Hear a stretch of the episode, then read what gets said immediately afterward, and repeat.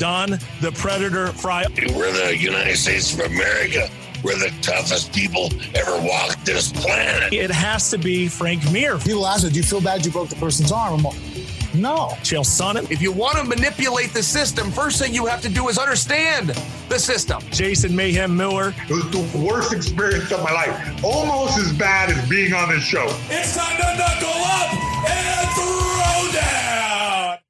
And welcome in this corner with Cyrus Fees. We have one awesome episode for you. It is with the first ever, the inaugural UFC lightweight champion, Jens Little Evil Pulver. That's happening right here on this episode. And if you don't know about Jens Pulver, if you only saw him fight, then you don't know the backstory. And I'm telling you, folks, get a Kleenex ready because this dude has been through it all. And he gets very emotional, he gets very raw. And it was not by intention, it just happened. And probably a top two or three interview for me, just because of the way we connected and, and how we just dug into the good stuff with Jens. I want to thank everybody that has been listening to In This Corner, that has been downloading and subscribing. Truly appreciate it. Make sure you tell your friends about it. Write a review on whatever podcast app you are using, or throw a comment up on YouTube, preferably not one of the real horrendous, nasty type, but uh, put a comment out there. You can find us at In This Corner MMA on all your social media platforms. I'm at Cyrus the Show. But it's not about me, it's about Jens Pulver. And let me tell you how we got here. You know, Jens Pulver was definitely a guy that was on my list. When I came into making this show, making this podcast, I always loved what Jens Pulver brought to the table. And really, my first experience is when he was in WEC after his UFC run, and he was having, you know, the uh, Uriah Faber fights and uh, just going down that road and going through those awesome, exciting fighters that were in WEC, and of course, those lighter weight fighters that would go on to be some of the most electrifying fighters to ever grace the UFC cage. And he was one of the pioneers that made all that happen. So I tracked down Jens. We made the interview happen. Big shout out to Brian Butler-Au, a guy that I've stayed friends with over the years. I believe we met in the XFC. He runs Sucker Punch, and he's been Jens' manager for a very long time. And, uh, you know, I got up with Jens and we just had a great rapport. We had a great talk, and he's an Iowa guy. Obviously, he's been living in Iowa for a long time, and I'm an Iowa guy, so of course we had that. Then we find out that we're both married to nurses, so we had that going on, and uh, we just really vibed. And and the thing about Jens is, I knew that he had, you could say tragic. He's had a tragic backstory, and when you talk about his childhood, it was very very rough. But I didn't want to get into that. I wanted to keep it very light. I try to keep my interviews, for the most part, very light, but sometimes they get a little heavy. And this one got a little heavy. But just some of the things we're going to talk about. You know, we talk about the UFC run and and the BJ Penn fights, of course, and his time in the UFC and if he's going to be a UFC Hall of Famer, what that means. Then we talk about street beefs. We talk about his childhood wow, it's it's just a great interview, and I hope you appreciate it. And why are we still talking about it? Just me and you. Let's get right into the podcast and let's go to it. It is Jens Little Evil Pulver right here on In This Corner. And I'll, let's just go through some accolades real quick and we'll dive right in. A 16 year vet of mixed martial arts, first ever UFC lightweight champion, incredible feuds. Of course, BJ Penn, Uriah Faber come to mind. We saw him in the UFC, Pride, WEC, ONE FC, product of the Lions Den and Miletich fighting system. Presumptive, I would imagine, has to be future UFC Hall of Famer. Uh, you can find him on Twitch doing his thing all the time at twitch.tv backslash Jens Pulver, which gives it away. It's Little Evil, Jens Pulver. Jens, how you doing, my man? I'm good. How you doing? How you doing? Sorry, I'm having technical difficulties, but I just landed here at my manager's house, and so yeah, no, I'm good. I'm good. I'm here now. I'm in. Awesome, dude.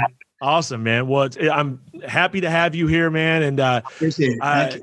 obviously, you know this uh, this show, my show, sprung up out of the pandemic. So that's affecting everybody still to this day as we're filming here. It's about a year strong, it seems like.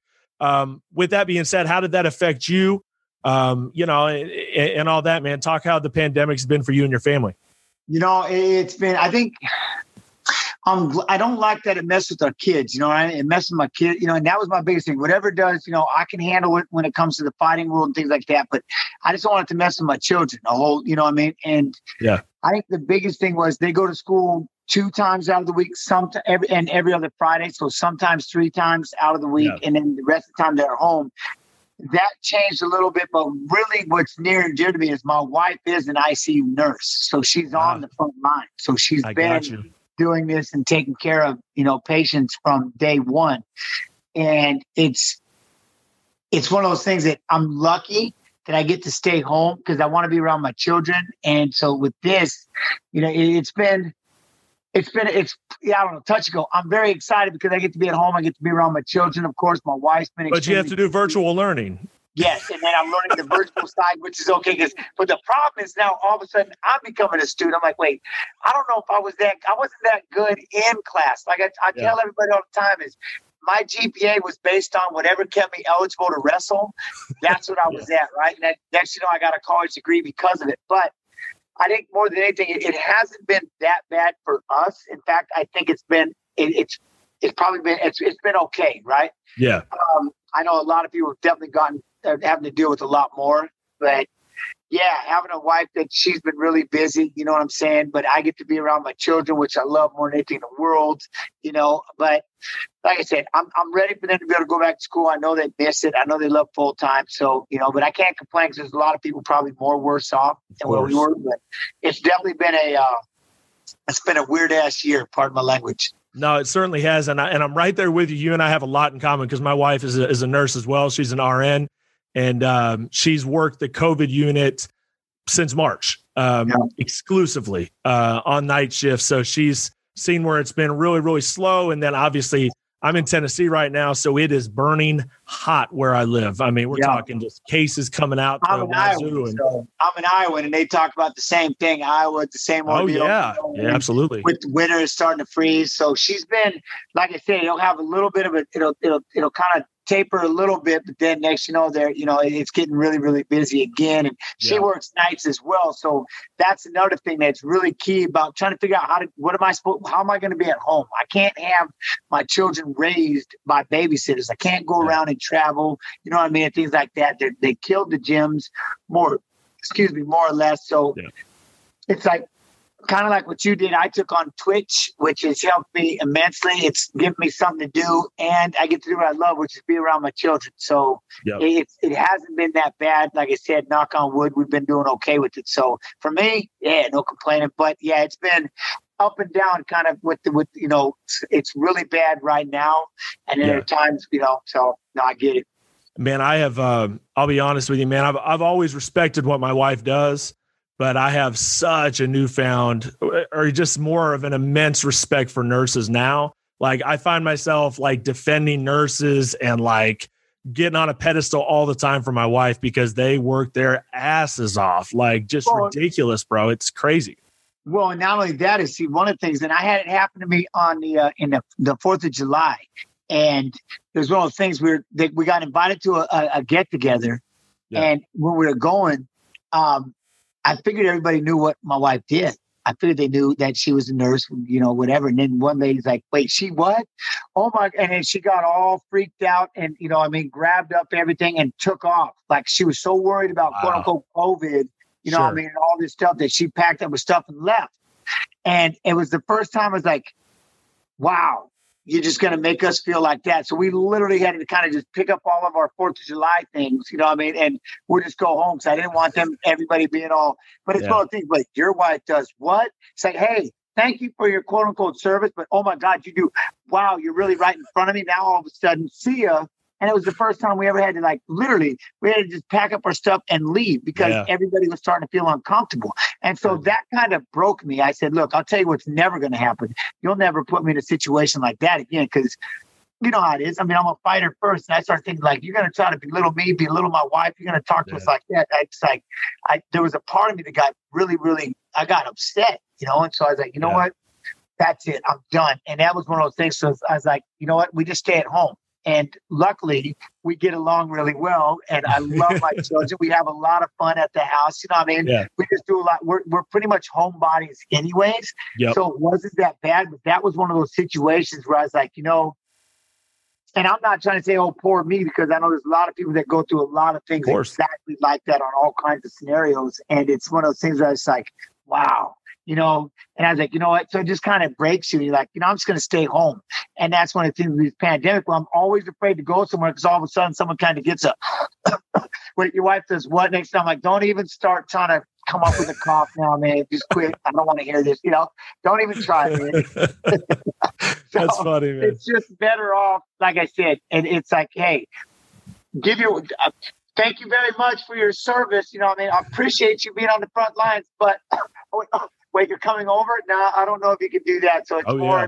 So yeah, it's definitely it's tough on everybody. Everybody has a different way of dealing with it, you know, and so it's just like I said, it's just been a learning experience probably for the entire year for almost everybody. Yeah. Yeah, hundred percent, man, hundred percent. Everybody's dealing with their own situation for sure. My wife likes it because she can wear her scrubs, go to the grocery store or Walmart, nobody will get near her ass.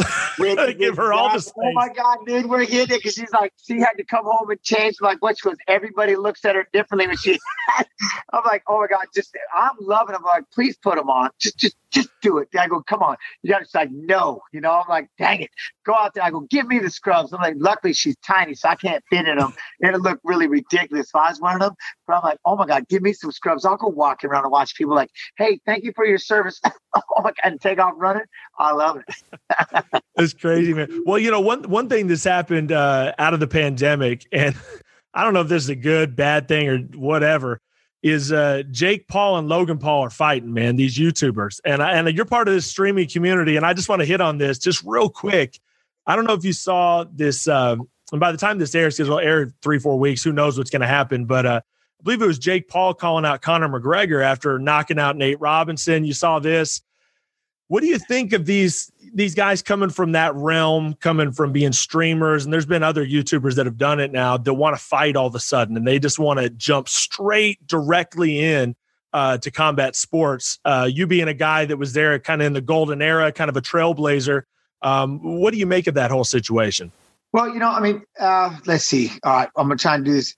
You know, the one thing is, I know they've done some boxing, and, and you Yeah. know, they've kind of moved on from. I don't know much about what made them very as big as they are on the Yeah. YouTube platform, but one thing I do know is, I'm pretty impressed with the idea. Because think about it, you got Conor McGregor boxing, the probably pound pound greatest boxer to ever put on gloves, and he got to do it. You have these cards we just got to see where Jake Paul was on the card with a legends fight of Mike Tyson and Roy Jones Jr. And then CM Because- Punk, CM Punk went directly into the UFC. Well, I mean, CM Punk, but what? But because of the YouTube, what what people have found, and it's probably a catch twenty two. It's a good thing and a bad thing.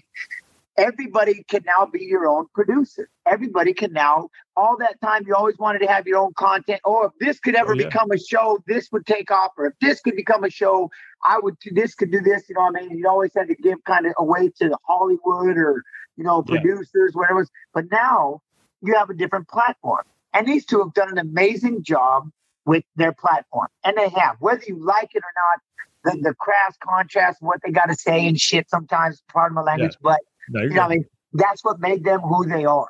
And at the end of the day, they can generate numbers, and they can oh, Okay. generate the kind of numbers that is making Mayweather go, "Okay, I'll box you." Really? I mean, yeah, it's like you know, and it's kind of like, well, you could probably if Conor wasn't right in the middle of a fight with Poirier, he's like these kind of numbers. I could, I would definitely do something like this, where you can get Dana White to sit there and actually go, you know what? I'll give you this champion instead of this champion because you do. Amanda Nunes. He offered up That's what I'm Amanda. Nunes. Yeah, right. That I'm makes saying is That's even better numbers. That's crazy. Yeah.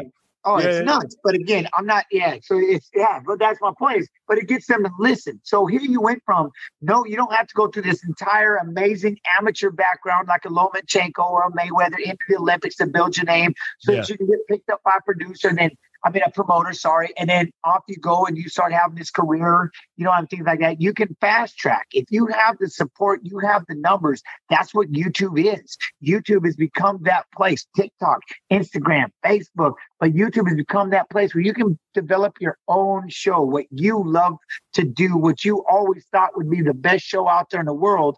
Now, here you go do it.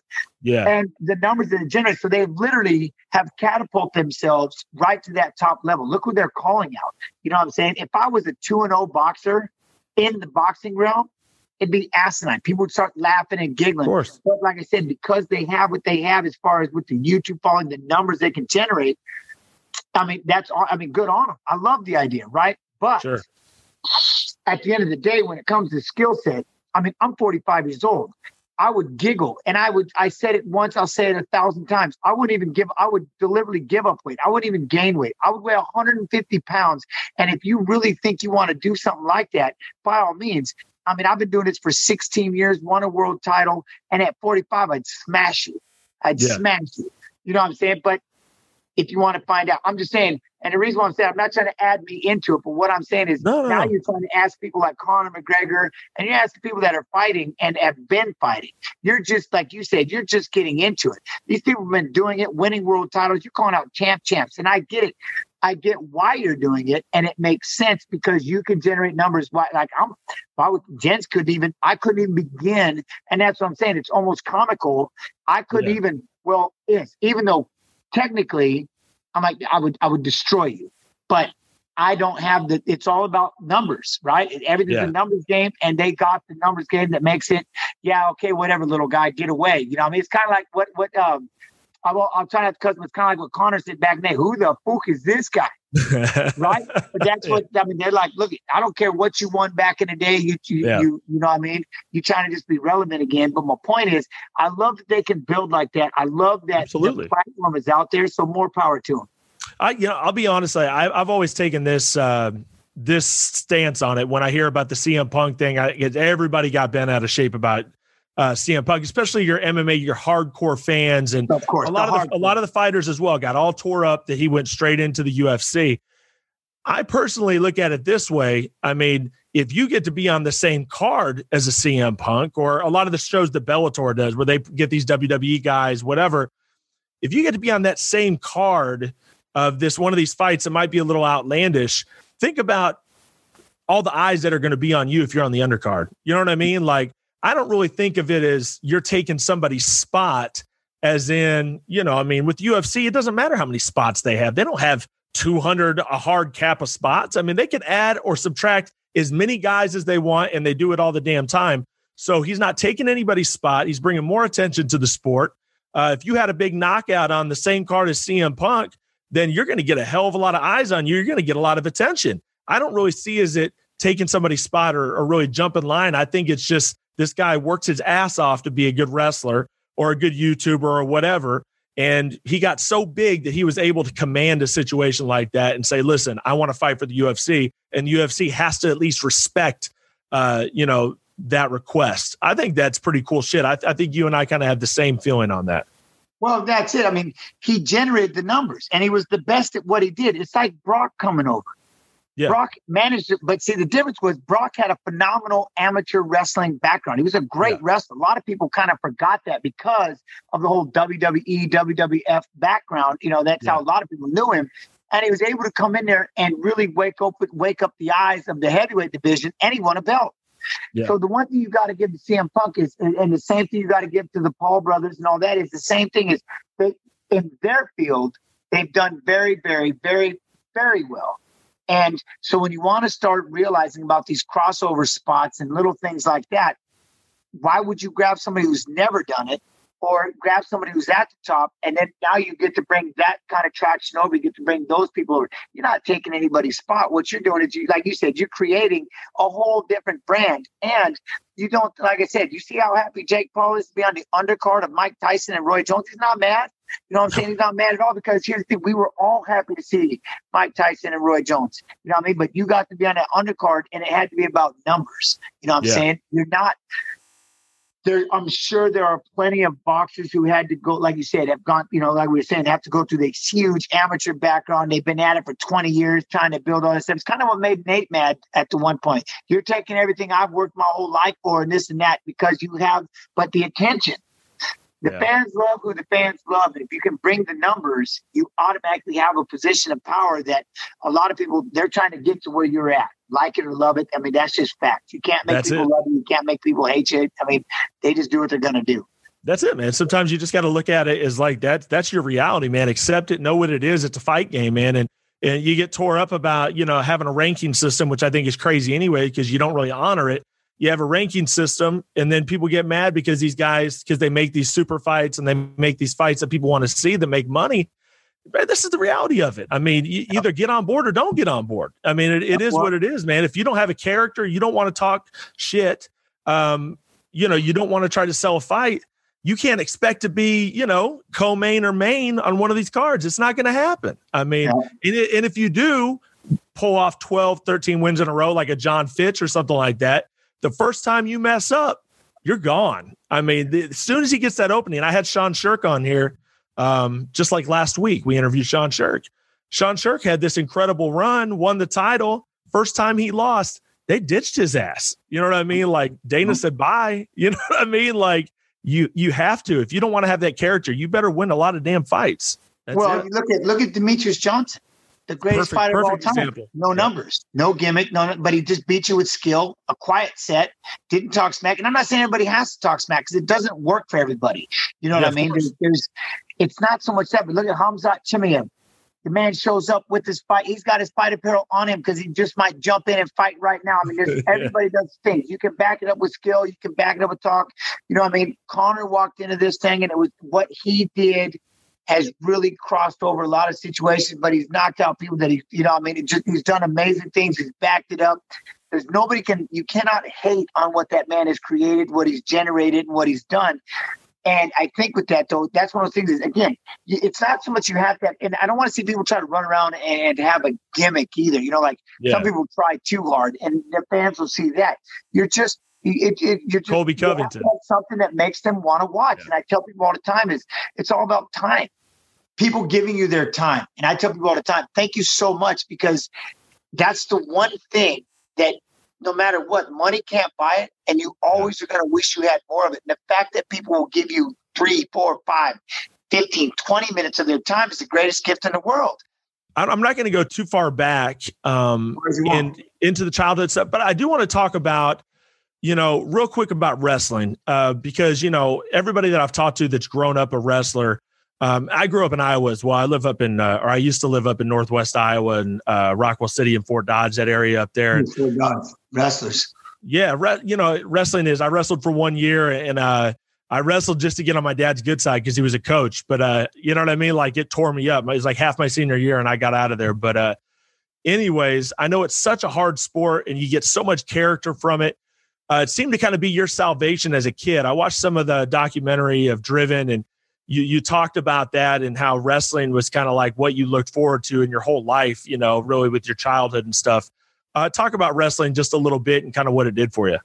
Saved my life. I mean, no, Yeah. no ifs, ands, or buts about it. It saved my life. And it was one of those things where, especially later on, as we were getting older, the, the things we were going through, my I got a brother serving 55 years in prison Yeah. and he stopped wrestling. I had a baby brother that's been my best friend forever. And he, he wrestled with me. And I'll always remember, especially my sophomore year, when I won the state title. And it was a big battle. I had this huge battle, me and the senior. He beat me the first two times, and then I came back and beat him in the regional finals and ended up beating him in overtime in the state finals. And I'll never, ever, ever, ever forget this. Um, when I ran from the mat, I ran upstairs to see my mom. See, I'll try to keep from crying. Um, I ran upstairs to see my mom, and I seen people high fiving her, congratulating. I see the tears in her eyes of joy, in my brother's eyes, you know. And I realized right then, I was like, "This is what I'm going to do for the rest of my life. This is what I. This is how I'm going to. I'm going to show my mom how much I love her. I'm going to take us on a wild ride. This is what I'm going to do. You know, what I mean, I'm going to give my family something to smile about. The downfall is my name is Jens Pulver. My father's name was Jens Pulver, and I remember, you know, I always had wrestling. That was the one thing that saved me, kept me like it always got us out of the house on the weekends, even though there was hell to pay on Sundays when we got back. You know, it was a place that my mom, no matter what, she made sure we got to those wrestling tournaments growing up. And it, what it did is now that I'm older and I think back about it, I think about the parents and, that that jumped in and took care of us because my mother worked at the racetrack and the horses, you know, they always want to be fed, they need to be worked out, they got to be taken care of every day. Yeah. So it's hard to find a day off. And there were people that literally would drive us these tournaments and sit there all day with us, you know, yeah. in the summer. And, and, as we were winning, because we never lost, right? We weren't losing very often. And they would sit there and win. I thought, you know, how incredible that was that people would do that for us. And but that's how I knew that that's what I was going to do for the rest of my life. Wrestling was the one way that I could go out there. I could show my mother, my brother, my coaches, my the, the people that supported us how much I love them by just giving it 100%. Yes, it's very scary because it's just you out there. And the part I love more than anything is I'm not on a team trying to be an individual. I'm not ripping off my helmet, do whatever I can to stand out above everybody else. I'm an individual trying to be on a team whether that be on my family's team, my wrestling team, my friends, you know what I mean? I'm trying to be on a team and I'll go out there and do everything that I can and give you my best effort and show you that that's how much I love and appreciate you. And when yeah. I seen that on her face and I seen that smile, I was like, yeah, this is what I'm going to do for the rest of my life. I didn't think it was going to be fighting at the time, but like I said, wrestling got me into college. And when I got into college, I wasn't I was experiencing life and running around a little bit, but I was still wrestling, junior college All American. And then all of a sudden, you know, I always felt like, boy, if I could punch, if I could just add hands into this wrestling, this would be something. And I knew about the UFC a little bit. And sure as, you know, they said, hey, you want to do a fight? And I was like, yeah. So I used to be, I was the guy that would fight for videotape. So people ask about my career, I tell them VHS to Blu ray. That was my career. I had I would literally fight for free, guys with 235 pounds, whatever it was. But I would go out there and I would fight them for free just because I was trying to build a videotape. Because I'm like, well, what am I going to do now that wrestling is over? And then yeah. when I started doing that fight, I'm like, okay, this is it. And I took off to go be a world champion and change my name. So you so you were literally so when you say fighting for video, say so you were literally like fighting to like build a reel. Is that basically what you're saying? Like kind of putting a reel. In fact, one time I had one of my roommates recording us, and he had it so zoomed in, all you can see is basically my shorts and the other guy's shorts. I'm like, oh my! I go, oh my god, are you kidding me? I just did that whole fight for nothing, and sure as shit, I had to call another fight together a week later, and I go, don't zoom in. No, man. Fight again. That's how dumb it was. Like I would go to gyms and fight. I would go, and mind you, there was no weight class, no time limit in the sport yet. And yeah. then finally, because of those videos of Lowell Anderson, I went up and trained with him. And they said, well, we're going to go to this Bas Rutten Invitational. And this yeah. Bas Rutten Invitational has John Peretti, who was the matchmaker for SEG. So he was the matchmaker for the UFC. And he was yeah. there with Bas Rutten, who was the heavyweight champ. And so you're gonna go in there and we're gonna you're gonna go up there and you're gonna this is how you this is your chance. I fought it. they only had 170 pounds, no time limit. Next, you know, I'm in this Bas Rutten Invitational trying to see if I can get in the UFC. Oh man, there's there's something something magical about that, dude. And, and it's and it's so different now. Obviously, it's so organized now. And of course, you have all the weight classes, but there's something just so classic and so nostalgic and sick about the about the game back then that uh, I just miss it. You know what I mean? I really, really do miss it. I know it's not the best thing for the fighters. I know it's not the best thing for athletes, for the sport. It would set the sport back, yada, yada. I get it. But there was something about that shit where it's a guy fighting somebody that was 60 pounds more than them that is that David and Goliath, that just different aspect that people want to see. People want to see that stuff. Yeah. But can you well, see it, right? you said well, to do underground, right? Yeah, well, the problem is that's it. They try to make it underground. They whatever the issues were, then they were calling it barbaric, you know, and stuff like yeah. that. And I get it. Cockfighting yeah. and stuff like that. But that was, you know, because I still remember when I said, "All right, you know what, I'm going to do this." So after I graduated Boise State University, I had a job at at, at a high school. I was going to be the head wrestling coach and stuff like that and I went to the Bas Rutten, and I remember the first time I got beaten in the finals against this kid David Harris. We went like twenty some minutes, and he got me to heel hook. I didn't even whirl. I was still in like literally. I had my wrestling shoes, my socks, my shorts, and my T-shirt. The only difference between wrestling practice and the fight, I took my t-shirt off. I'm not kidding. I had no idea what I was doing. So I was trying yeah. to be exciting. So I remember sitting down with um, Peretti and I was sitting there talking and he said, Look, you got to learn how to finish these fighters. And I said, Okay. So I went back to the drawing board, trained for a couple months, went back to the Bas Rutten and threw down and knocked, I, I knocked everybody out. And they're like, and I still remember saying, like, all right, well, now, now we're going to showcase, now we want to put you in here. We want to create this 155 pound division. Yeah. And I remember sitting down with the principal and I was like, all right, well, I got to go train with somebody. So I'm going to go down to California and train with Bob Shamrock, you know, and, and do yeah. this. And I remember talking to the principal and I just, I mean, they picked me out of 20, out of 20 uh, applicants and they just said, Hey, you know, and I, and it was, I was there for about three months. I said, look, here's the deal. Um, I got this opportunity. I'm going to fight in the UFC. All right. Well, let's see how you do. So I went out there and I fought in the UFC and I, and I, it was a, I got my hand raised and then 30 minutes later, they called it a draw. And I told her, I go, I'm addicted to this. I, I really want to stick around and do this. And she looked at me, she said, Jens, I'll tell you what, life is short, but your athletic life is a sliver. It's a oh, sliver. Oh, yeah. You can always come back. You can always talk to students. Go fill your book. You know what I mean? And I just, I shook her hand, said, thank you very much, packed up everything I had, and off I went to go try to become the UFC world champion and th- that's why you fought until what 2013 right? And that would have was 2013 2014 yeah. i mean yeah. it's hard hard to give that shit up clearly man. I, I totally understand. Um uh guys there's so many places i want to bounce around to man. Obviously winning the championship was massive for you i mean to say the, the absolute least. Um I, I would be remiss if i didn't mention Miletich. Uh, i've had pat on here. Um super cool guy. I work with pat actually on the xfc we actually call fights together on the prelims. Um, that being said, I love Pat. Dude is such an interesting individual.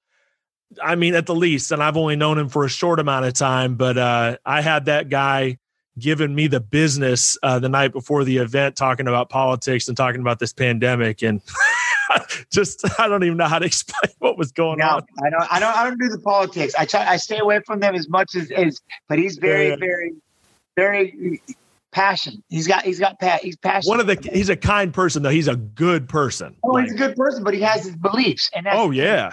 And again, when you go out there and you fight, it's hard to explain to people sometimes. You know, it's I don't know. The only way that I could I've ever done it is it's kind of like being a zoo animal. You go out there, you flex for everybody. Ah, everybody knows about you. They break it down. They're all they're in your face. They're in your person. They know about. They're looking for you. Like most people get pretty scared if you were telling them, "Hey, I was googling you the other day." They get freaked out, right? Yeah. But I'm like, yeah, no, evidently, like there's Wikipedia. I've never even. I don't even know. Somehow, there. I guess I'm a Wikipedia page. I didn't even know there was one. I never filled it out. I have no idea who does this stuff. I mean, I, you don't have any idea, but when it comes to Pat, you know, that's one thing is he has his beliefs and you know it's one of those i think people forget really fast this isn't always just an argument. Some of us you know there are certain things in life that you just can't mess with. And that's, that's like for me don't let me catch you messing with the elderly. God please don't let me see you beating on a woman. And if i see you doing anything to kids and i'm privy you know i mean? I'm going to turn into something that you don't want to see. Yeah. pat He's more about the political belief, and it, it, it's pretty impressive. But do not tread on Pat Miletich. Let's just put it that when way. It comes don't, to that, I mean, you can have a debate with him, but he's going to believe what he wants to believe. But that's also think about where we came from in the fighting world. We were also there were only legal in three states. Yeah. They didn't have my weight class. My mother was in tears when she found out I quit my job at the high school and gave up my career basically to go start a new career with yeah. no kind of security, no kind of, we don't even know if it's going to be here in three years, kept alive sure. on the internet, not even on TV. You're doing what? I go, I'm chasing my dreams. I go, I got to go do this. I got to go fill my book. Uh, because at the end of the day, man, stories, I got to go fill my book. It's because that's all you're left with are your stories, right? And 100%. I went to do it, but not everybody loves it. Pat like he was the pioneer. He's a 170 pound champion. He did it again. Same thing when it wasn't as big as people see it now. This was when it was, like you said, typecasted, human cockfighting. One person called it. You know what I mean?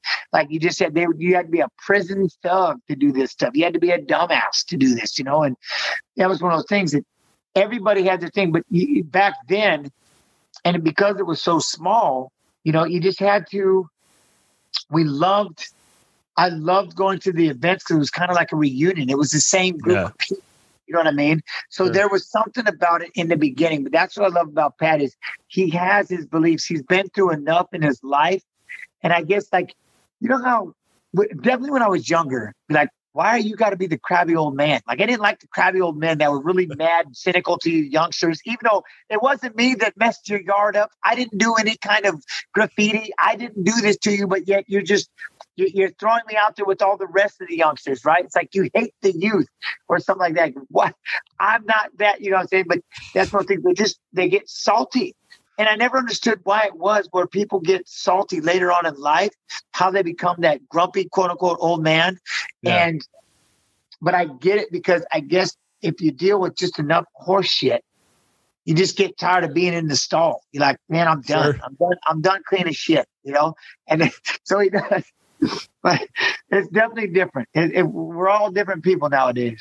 No doubt. Um, so I want to talk about WEC, and um, I loved WEC, and I, I know a lot of people love WEC. Um, it was kind of like an even cooler alternative to the to the UFC back in like 2010, 2009, 2010, 2011. Man, I think it was cooler than Strikeforce. If you want my opinion, I, I mean, and I, I felt like there was even bigger names in Strikeforce to a point.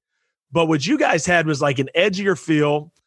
It was different. It was you, it was Urijah, Leonard Garcia. Leonard Garcia was my guy, man. Yeah, I loved awesome. watching Leonard Garcia. Bomb thrower. Bomb thrower. you had to fight that guy. Uh, Jose Aldo, obviously.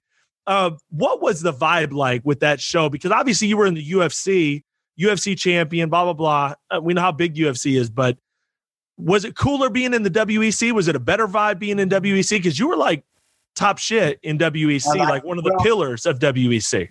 What I liked was I liked being able to finally go down to 145. Even though I'm the godfather, That's a big deal, too. Yeah. godfather of the lightweight division, I created 155 pounds because I just didn't want to fight at 170 because Pat Miletich and Matt Hughes are way too big. I don't want to fight guys like that. So the fact they could give me 155 pounds, I was happy. But then when the WEC came around and I knew that they were they were they were getting or bought out or purchased by the UFC, but they stayed at WEC for a while. I think, well, can I find it? Can I go down? Because when I did the Ultimate Fighter, and I got to see Nate and all these kids, Corey Hill, may rest Yeah. in peace, Brandon Melendez, Gray Maynard, all these guys. Look, I'm like, okay, I'm not a 55 pounder no more. God, Lord, these guys are big. And I was like, can I please go down to the WEC? And I asked. And one of the things I loved is, yeah, I, they were all out there. They they finally, it's like, all right, the little guys finally get to shine, and we get to we we Yeah. get this UFC label kind of back behind us. We're getting moved into Vegas, and everything's about being in Vegas, right? The fight capital of the world. We get to be Yeah. in Vegas. We get to do this, and you know, and everybody got to tear it up. And what the heartbreaker was to me, and I always say this to this day, was when people ask me, I go, look, the UFC is a monster. The UFC has done a, such a great job of building their brand. They're amazing at it. But MMA as a whole needs a hug. People are like, what are you talking about? You don't even know what you're saying. I'm like, really? And I go, give me an example. The WEC would have never closed. You know how many of those fighters you love now? How Oh, many of those man. fighters are top shelf, grade A super fighters, main eventers? You know how many of those fighters were down there in a sport that had no crowd? And had and we had they had to close down because they couldn't generate the numbers, they couldn't get the, the crowd because everybody knows the UFC. Everybody knows now you got a Bellator and you got one FC and you've got other organizations. But I'm saying back then, you know, I mean, that's where what I'm always saying is MMA itself still needs a hug. MMA is not big. People do a great job of building their brand and their brand gets big. But I loved it down there because it was just it was it was just a lot of fun. It was a lot more back to what I like like close. Even the venues, you know, I mean, the the, the Hard Rock and the um, at the Palms, the what I think the Pearl Yeah. the way they were set up. You know what I mean? It wasn't in the big venues. Then with me and Urijah, you know, we finally got to take this thing to a level of, like I said, I think 200,000 people probably watched the biggest WEC show. Four or five million watched me and Urijah. And you know what I mean? And we got in this crossover. So, you know, to know that I got to go down there and once again help pioneer the 45, the 35, the 25 pounders, you know what I mean? The smaller guys. And I got to finally go down to my 45 pound division it was awesome to see all those guys go over to the UFC and the fans really embrace them, right?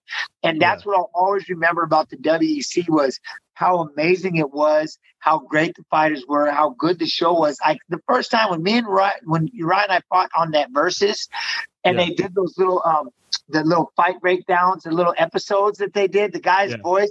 It was incredible, man. I, I, was I was like, oh my god, this guy was inc- it was awesome to see him build, right? Yeah. That was one thing. So I loved watching that, you know, pioneering that as well. And but it was it was some of the funnest times I ever had was being in WEC. I loved it, man. I just love being around all these youngsters. I still remember looking down, having a question about how many more fights you're going to have. I go, I'm going to have just enough to retire before that guy right down there comes up. Like when it was Jose Aldo, I'm like, I'm not looking forward to youngsters like this. I go, no. by the time they get up there and ready for fight, ready to fight for the title, I plan on being done. Right. So it was yeah. cool just to see the mag, like how much it's turned around, how much it's, you know, progressed, how the fighters this day and age, the younger fighters, because I used to tell people all the time, look, be scared of the second grader, the third grader that are watching me right now. Be scared of the ones that are watching my career, because in my time, uh, most of them, we had full time jobs and we tried to be a fighter on the side. But yeah. be scared of the kids that get to finally say, Oh, I want to be an MMA fighter. And they get to do all these classes now as youngsters coming up. And that's what I say. I'm looking down at Jose Aldo. Yeah, I don't want to fight people like that. Yeah, that's okay. a new uh, that's a new era. I got to jump in on this because uh, you you kind of it seems like you have a different view than I just had an interview with Phil Baroni, uh, which was entertaining. Uh, to say the least. You, you know what to say. Yeah, yeah. I'll, I'll tell you after this. but anyways, um, so his take when I was bringing up, you know, this the new kind of the new generation of fighters and how these guys learn everything all together. They go into an MMA gym, and it's not a guy that's just a wrestler or just a boxer. It's they're learning everything right out of the gate.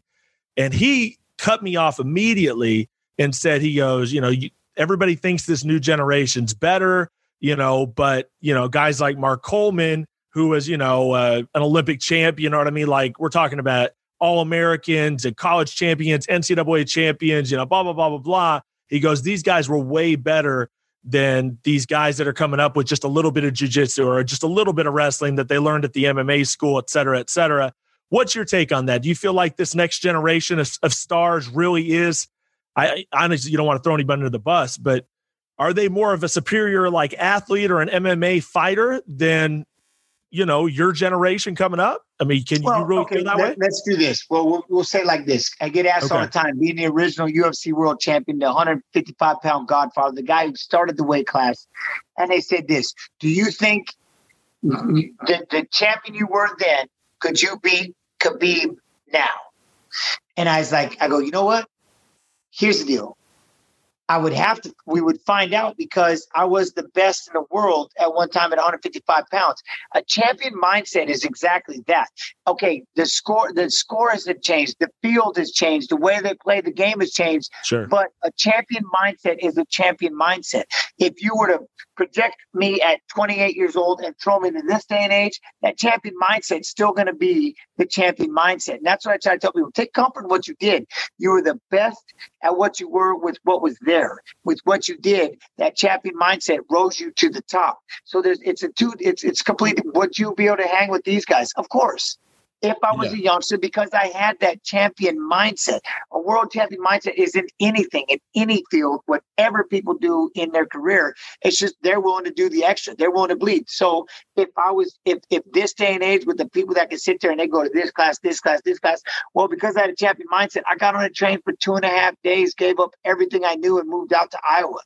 Yes, I was committed, and that's what people need to understand. It's would you be committed enough to learn the same things now that you would have learned back then? And that's I think people look at it differently. Don't try to be be proud of what you did with the time that you had because sure. you rose above the majority of the people that didn't have that mindset. Don't get called pulled into could this person because yes you could. Why? Because the mindset is exactly that. I know plenty of people who thought they were going to do this thought they were going to do that and never amounted to anything because it was just too much work no matter sure. what it is. We can go back to the the whole idea of the youtubers and everything else. The ones that put in the work and do the background and do the work you know i mean that mindset the extra, the running, the quiet hours, the lonely hours, the last one in the gym. You know, what I mean, the first one to show up, the ones that are running, all this stuff. Point is, yeah, they're doing different things now. What they're doing now, which I love more than anything, is they have the ability to fight more. In my time, six, seven shows a year. That's it.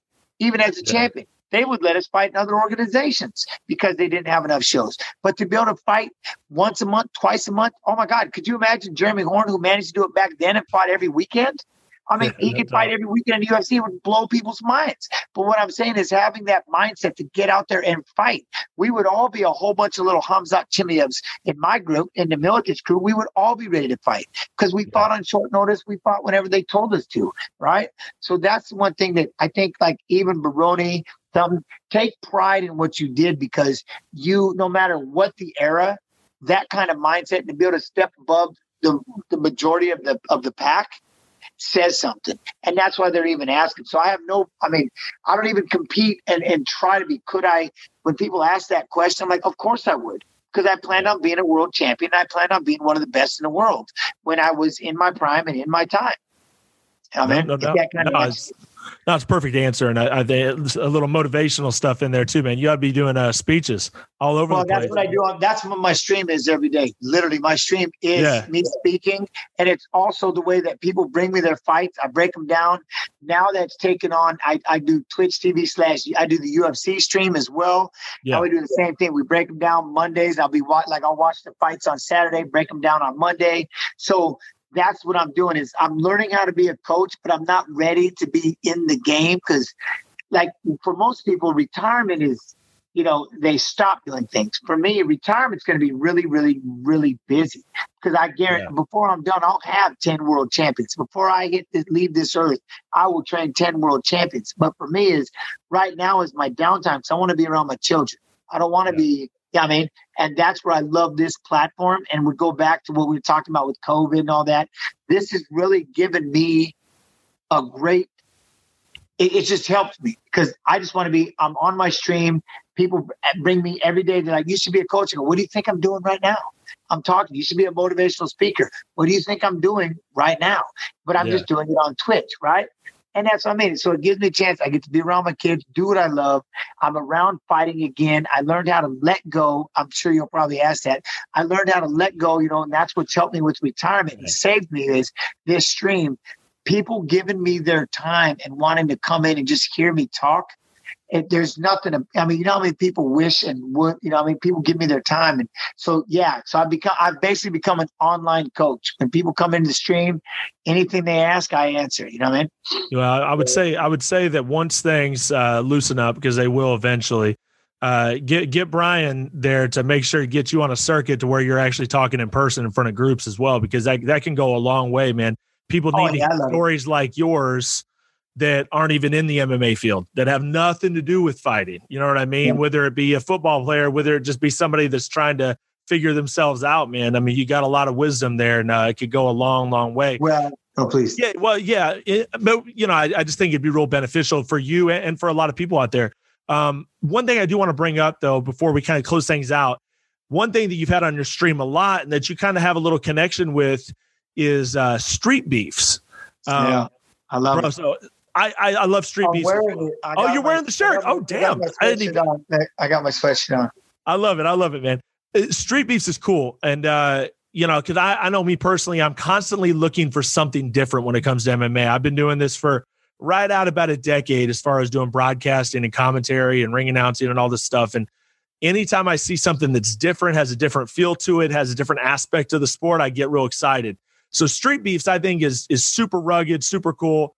The only thing I wish is I wish they had like maybe some commentary or just something, just a little bit more production to it to make it a little bit more fun and just a little bit more packageable. Because I think it could be all over the place. Because I think it's a really neat thing. But maybe because it is what it is, maybe it should only be on YouTube and should be a viral thing. Maybe that's all it should be. Maybe to keep it, you know, you know, cool or whatever.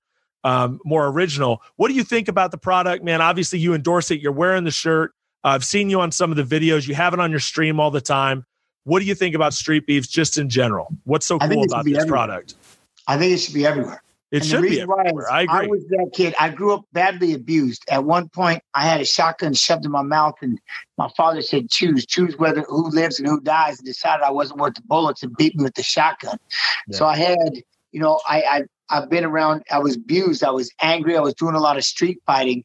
You know what I mean? When I was coming up, but then one of the things was I would also walk around with a pair of boxing gloves, and I, I started getting the sport. Once I seen the UFC, I wanted to get my little group together, and we wanted to start boxing and stuff like that. What I love about street beefs is more than anything was the way that it was there to settle beefs, and I want people to understand fighting is they've got it so scary, and people Hollywood people have so so scary that kids who are getting picked on and messed with, they got to go get a gun. They're so scared to go back to school to go get a gun and do something drastic. God forbid Yeah. they kill themselves. God forbid they kill someone else and they take away. You know, what I mean, I want people to understand is the day I started fighting is the day I stopped fighting. What I mean by that is the day I got in that cage, it became a sport. It became a game.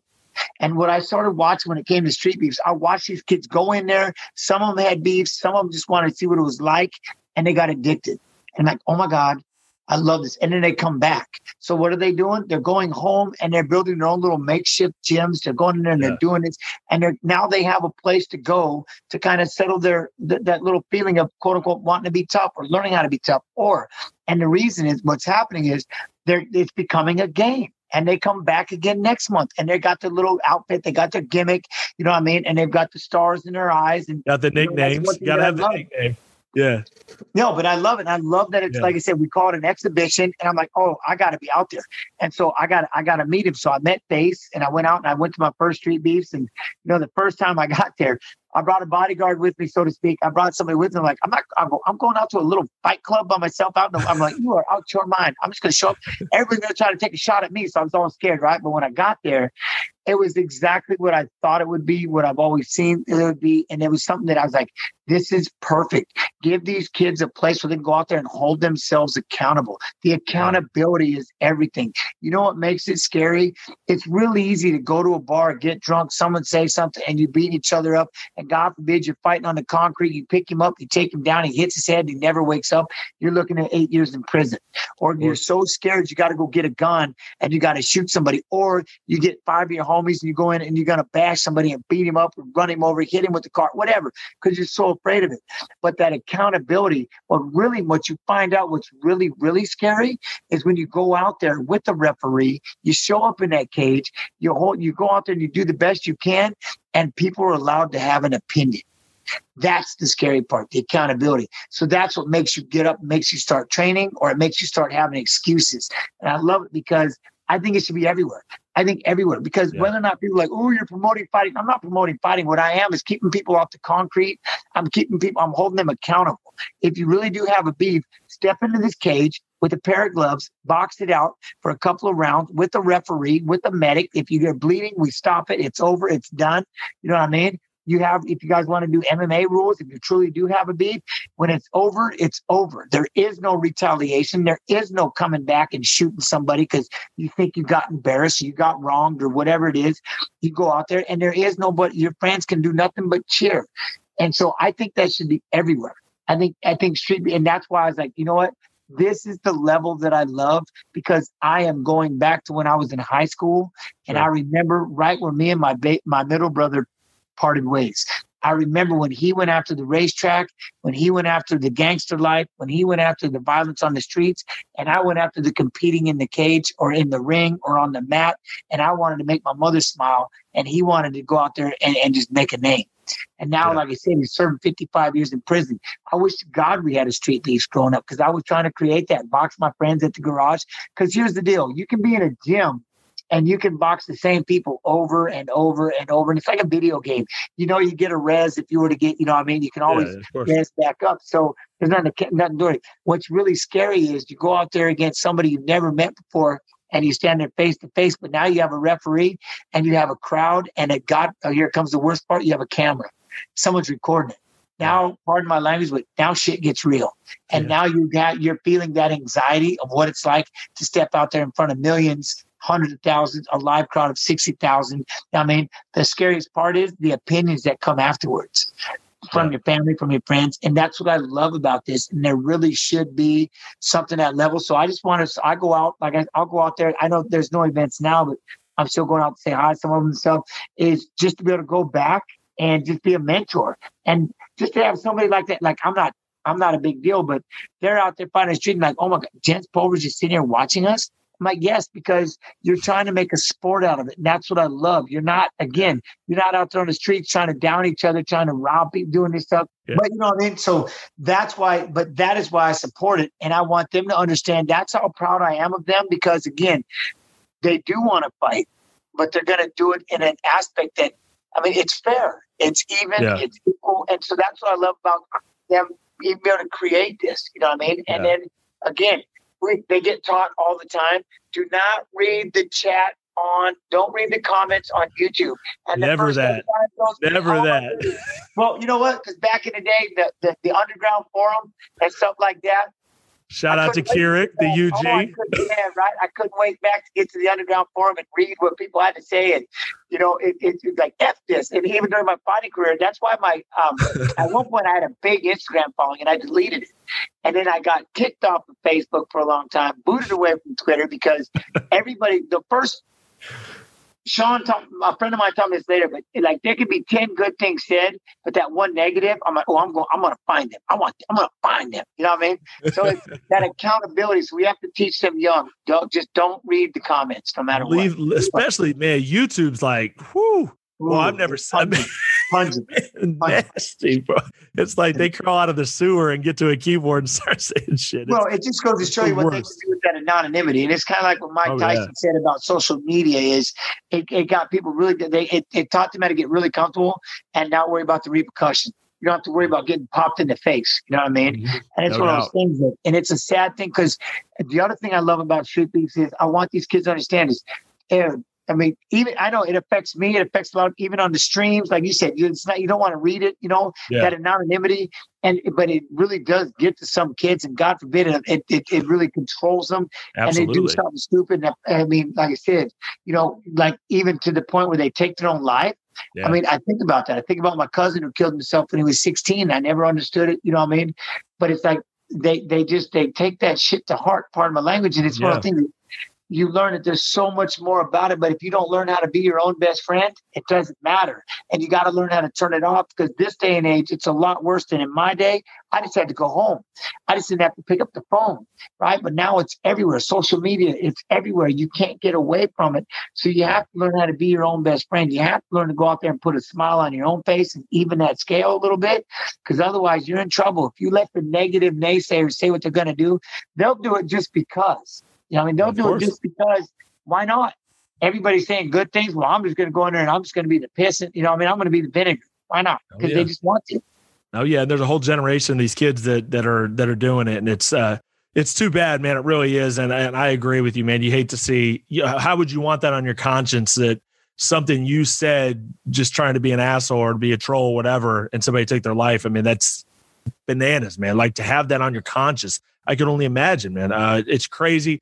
Um, last thing I want to I want to ask you real quick: Why are you not in the UFC Hall of Fame yet? What's what, what's going on with that? It's not my turn. You know, I don't I mean, know. it just- It's not it's my just- it's weird, man. It just it just seems like you know the, the place that you had and what what you did. And there's obviously a lot of guys that aren't in yet. Um, that being said, um, is there you like you said you feel like it's just not your turn right now, or, or do you feel like there's anything else? Like is No. I don't think there's. I can't. I can't imagine anything else other than you know. People always want to talk about the losing streak I went on at the end of my career, and if that really, that's great because that's not what I'm going in for. That's not what. That's not what I want people to remember me for. Yes, I wanted it. I, I was just like anybody else. I'm not ready. I wasn't ready for the athlete to die yet. It was tough dealing with that. I was hard. I just wanted to figure out what was going on, why I wasn't winning. You know, the little things like that. I wanted to go back and win and compete, but what I did do is, and that's what again I love doing the streams and stuff is I created a weight class that wasn't even there. I had to fight at no weight class, no rules, and I used, like I said, I used to fight for videotape, VHS. So I finally going to tournaments to fight at 170, to where I finally got to create this division, this 155 pound division. As of right now, it's probably I would say it's the king. It's the king Yeah. of all of them. Uh, right it now. has been for a long time. I'm one of the deepest the divisions. 155 pound division, and you know it- it's one of those things that I don't want that to be taken away one way or another. Whether or not if I ever do get in, then great. If I don't, I but I honestly, it's like people ask, like, what did you do? What have you done? Why? Like, did you did you shoot somebody? Did you flip somebody off? I mean, which I'm like, I didn't do anything. Whoever, Really? but every year that they do this, you know, it's I, I, the only thing I can say is I love and appreciate everybody that brings it up, and you like everybody that brings Yeah. it up. Thank you, because I uh, to feel relevant, that means a lot. Because the last thing I want to be doing is sitting there campaigning for myself, which is what I Yeah. would never do, because I don't believe that. But I do love that people take the time to say, "Why aren't you in there?" You know, it means a lot. And all I can do at the end of the day is, you know, if it happens, it happens. If it doesn't, it doesn't. But I can't take away what I've done. You know, don't I will never let anybody ever try to take away what I created because I'm the one that went through it. I know the story. I can tell it to the T. I don't make it up. I don't exaggerate it. It's always consistent. It'll always be there. I am the godfather of the 155 pound division. I pioneered the little guys. I started out to do something like that. It was a nightmare. I got picked on. I got made fun of. I got ripped on for throwing away my quote unquote life because I wanted to go out there and chase this dream. And I did. And to see it now and to see all these guys, I remember one of my goals. I never wanted to hear somebody say that they're too small to be a fighter. And the way that we're going, that's never going to be the case. So whether or not I get in and whether or not, you know, that pioneer wing never has my plaque on there, doesn't matter. I still did what I did. And as long as they don't try to take that away, then I'm okay. I think I think I think you're pretty safe on that, man. Well, uh, I I do appreciate it, Jens, and uh, this has been an awesome uh, interview. Just uh, really really good stuff. And uh, anybody out there that's watching this right now, man, you, you got to check out Jens. He's on Twitch doing his thing. He's watching fights. He's commenting on fights. He's stopping the fights. He's talking everybody through it and educating folks. And uh, and it's really really good entertainment. So uh, get on to Twitch.tv backslash Jens Pulver. Check him out all the uh what do you got ig you got facebook i'm sure you got a little bit of everything Instagram is my favorite. So it's Instagram at Jens Pulver. okay Twitter, I don't even mess with because that's Jens underscore Pulver. Someone stole my name a long time ago. Come on, man. Facebook, I'm still around, but yeah, well stay It's a- safe out there jens man thank you so much for giving us the time and uh enjoy, enjoy your time there in virginia All right, brother. Thank you very much. I appreciate everybody. Have a good one. Thank there you. it is so there's jens pulver raw and uncut and i love that interview and jens is like a lot of guys that i've interviewed that i've never met before that maybe have a stigma about them that I'm able to unlock some things about them and really learn about their lives. I, I kind of got that same feeling from Bob Sapp. I really enjoyed connecting with Bob, um, about with Tank Abbott as well. Um, we get real comfortable and we really dig into some interesting issues, and I love that. So find Jens wherever you can. This guy is everywhere on social media and is big on Twitch. So get to twitch.com slash Jens Pulver, or you could check out Jens when he takes over the UFC stream. So, you know, UFC and Jens Pulver kind of coming back together in a different fashion is awesome because, you know, like I talked about in the interview, I want to see him in the Hall of Fame. And as humble as Jens is, he deserves that spot. What an impact he made in the business. So, one more thanks to Jens Pulver. So, let's uh, let's get to the future, right? Let's talk the future, what's next. And uh, I'm going to hit you with a couple more legends. I, I can't help myself. We are going to hit you with a UFC Hall of Famer in Pat Miletich, the Croatian sensation, my broadcast partner on the XFC, on Fox Deportes, on Fox Sports 2, on the Fox networks. So, you know, I have great rapport with Pat, fellow Iowan. So we got that going on. But also throw this in there. How about El Guapo, Bas Rutten, one of the most dangerous but nicest guys in the business, probably in the world, because he is one of the sweetest, nicest, funniest guys, but he can absolutely destroy you. I mean, one of the most vicious strikers that has ever been in combat sports. Bas Rutten, Pat Miletich on the same podcast next week, but that's not all. I want to give you another bonus episode. I can't help myself. So check it out. Tuesday, I'm going to give you a bonus. I am going to give you Royce White. and you're like, I'm a fight fan, I'm a wrestling fan, I don't know who Royce White is. Royce White is a former lottery pick in the NBA draft that was basically blackballed from professional basketball. And a lot of few, a lot of people think it was just because he couldn't fly that he had anxiety issues. Well, now he is becoming an MMA fighter. In fact, his MMA debut is coming up very, very soon in June. I think I have an idea where it's going to be. I can't release that information yet. That being said, Royce White, former NBA player, former lottery pick in the NBA draft, former Houston Rocket, turned MMA fighter. That is your bonus episode. And I'm telling you, we get into a lot of crazy stuff when we're talking to Royce White. And I think you're really going to enjoy it. Royce White, bonus episode. Then Bas Rutten and Pat Miletich, all right here on In This Corner. Big shout out to my guy, my producer, Mr. Nick Rogers, who does all the dirty work with all this audio. Big shout out to him. Follow us on In This Corner at In This Corner MMA on all your social media platforms. And then make sure you subscribe and leave those reviews. They mean a lot to us. So there it is. Pat Miletich, Bas Rutten, coming up next on our next huge episode, and Royce White as a bonus. I'm Cyrus Fees. We'll see you next time right here on In This Corner.